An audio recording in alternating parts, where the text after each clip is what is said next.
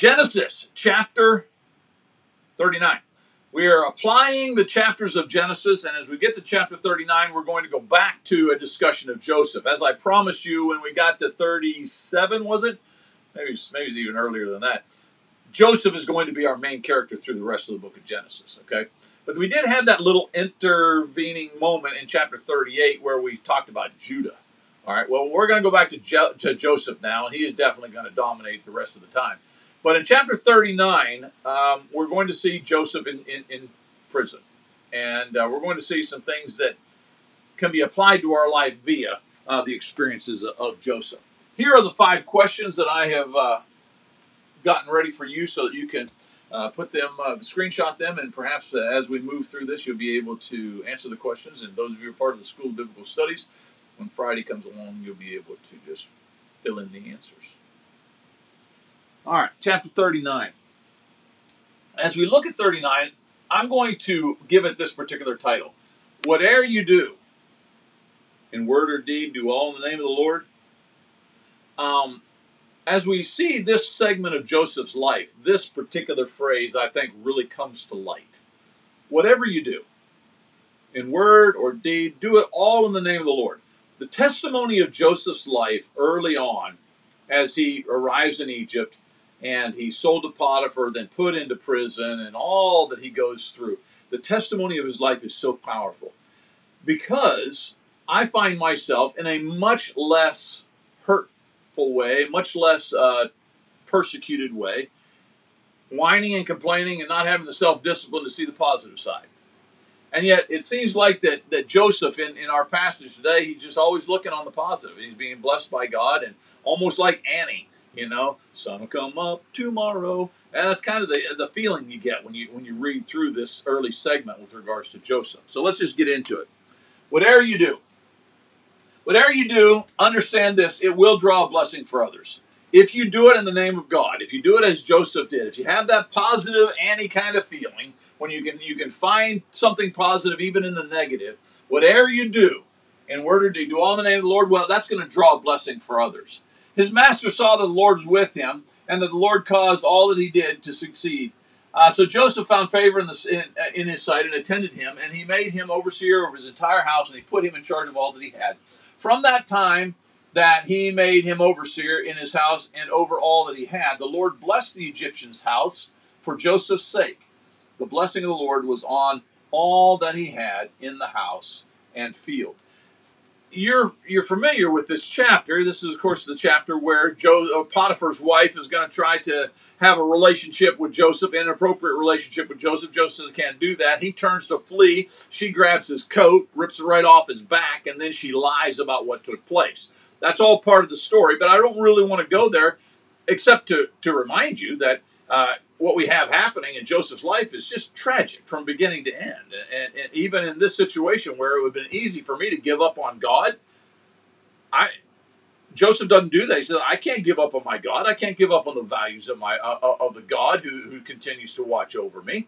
I probably, being my weak faith, I probably would have said, "God's given up on me. I'll give up on him." But not Joseph. You got to really appreciate this. But the thing that I think is so dynamic about this, whatever you do, Joseph said, Whatever I do, word or deed, I'm going to make sure that God gets the glory and that God looks good. And guess what happens? In that process, even others get blessed. The Lord blessed the Egyptian's house for Joseph's sake. Because Joseph was his man and Joseph was living as he should live, God even blesses the household of Potiphar. I was thinking about this the other day as I was putting this lesson together. You ever wonder what happened years later when Joseph he becomes second in command over all of Egypt. You think Potiphar's wife kind of was shaken, thinking, oh dear, that's the guy I lied about. And now he's like second in command. He's like Pharaoh number two. You ever wonder what happened? Now, I don't know. Maybe she died before then, it. I, it, the scripture doesn't ever give it to us. But the fact of the matter is, Joseph was a man, and we'll see later on that he's very forgiving towards his brother. Joseph was a man who had a godly character. And because he had a godly character, God reigned in his life and gave him the blessings that overflowed into the life of others. My challenge for you with this first point is that you need to recognize that just by walking into a room, you bring the blessing of God upon those folks in that room. The way you conduct yourself, the, the things you say, the, the, the actions that, uh, that come from you, all of these things are a blessing. If nothing else, they get to see a living example of Jesus. You are a walking blessing. Make sure you take full advantage of that. I have some shirts that I had printed up. I got one for every day of the week. And it, it just says one word across the front Jesus. I love wearing my Jesus shirts because people recognize so often that I am trying to make sure they see him, not me.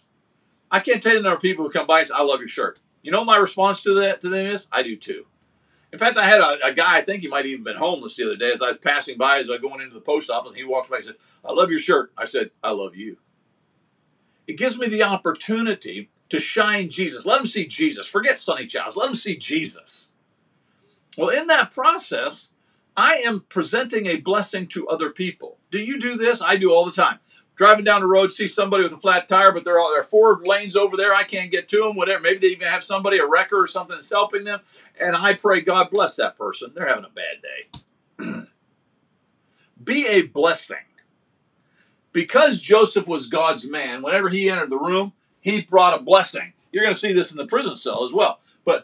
In the initial moments, as Potiphar buys him, brings him into the house, Potiphar is so overwhelmed by the, the quality of this man's life, he he just turns his entire all the, the the dealings of his household turned over to Joseph. You're in charge, man. And the house was blessed for Joseph's sake. You will bring a blessing for your sake. God will bless that context if you will live out the values that God has for you to live out. Whatever you do, in word or deed, do all in the name of the Lord. Second thing, if you do that, it'll draw attention from the evildoers. this middle point is the negative one of the three, but it is definitely worth understanding because the warning needs to be understood before you enter into this uh, commitment, this covenant with God. I am going to serve you, Father, and I'm going to put you first. I'm going to put on a positive face regardless of what the world does to me. And God says, Well, before you make that commitment, understand this. Not everybody's going to like you. In fact, many folks won't like you. Same shirt. Cindy and I went into a restaurant the other day, and as we were sitting down at the restaurant, uh, a bunch of teenagers, it was a Friday night, and a bunch of teenagers were sitting over there, and I saw them looking at my shirt and then turning to each other and laughing because of it's going to happen. People aren't going to like you, even when you do represent Jesus. Notice this second point. As you come on down here, Joseph was handsome in form and appearance. The wife's going to, you know, make passes at him. He says, "I can't do that," and uh, essentially his reasoning to the wife who's coming on to him is this. Look you belong to this other guy not me. And how can i do this great wickedness and sin against god? Now again as i've already said at this particular point i've been sold by my brothers. I find myself going from being the favored child in my household to being a servant in your household doing my best down here and now god allows me to have this false accusation presented against me I don't know whether my faith would have been strong enough or not. I might have given up on God right there, but not Joseph. Joseph says, even in that situation, even though it seems like God has turned his back on me, I'm not going to turn my back on God. And I'm going to keep God's value system. And as she spoke to Joseph day after day, he would not listen to her to lie beside her. He's not going to do it because his value system is rooted in God. I said to God, here's my deal I give you everything. That's the way Joseph lived. That's the way Sonny Childs needs to live. And if I'll do that, I need to understand by way of warning, it will draw the attention of evildoers. if you're willing to put your job on the line for the sake of speaking the truth, there are folks who will take your job away from you. I know, personally.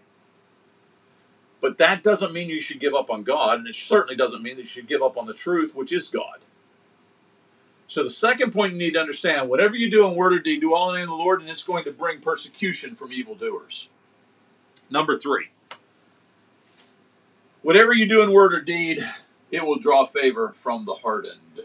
Even the hardened individuals of this world will see it and they will appreciate it.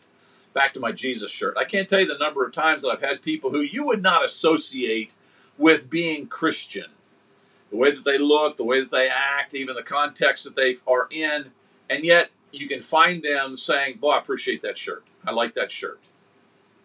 even from the hardened evil, there will be people who will recognize that Jesus is Jesus is, is supreme.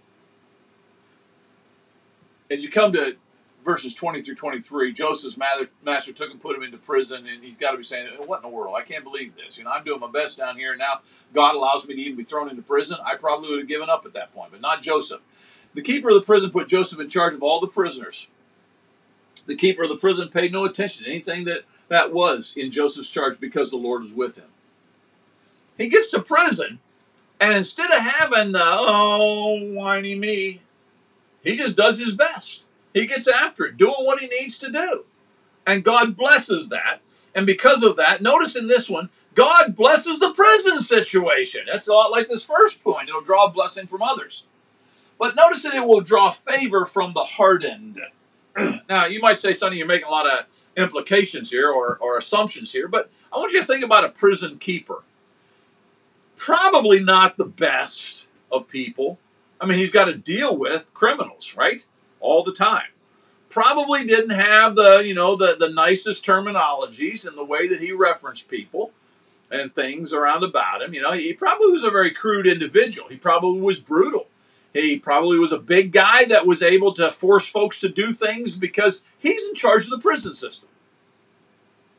But notice that Joseph, because of his love for God, his test, his living testimony for God, Joseph is quick to be elevated to a point where he now is in charge of all the prisoners.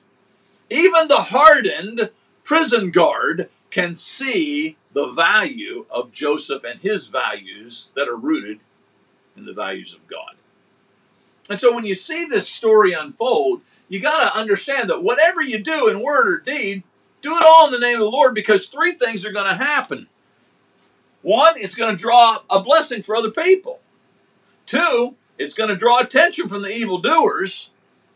And even in that, remember what the apostles would say as they were beaten for doing the will of God.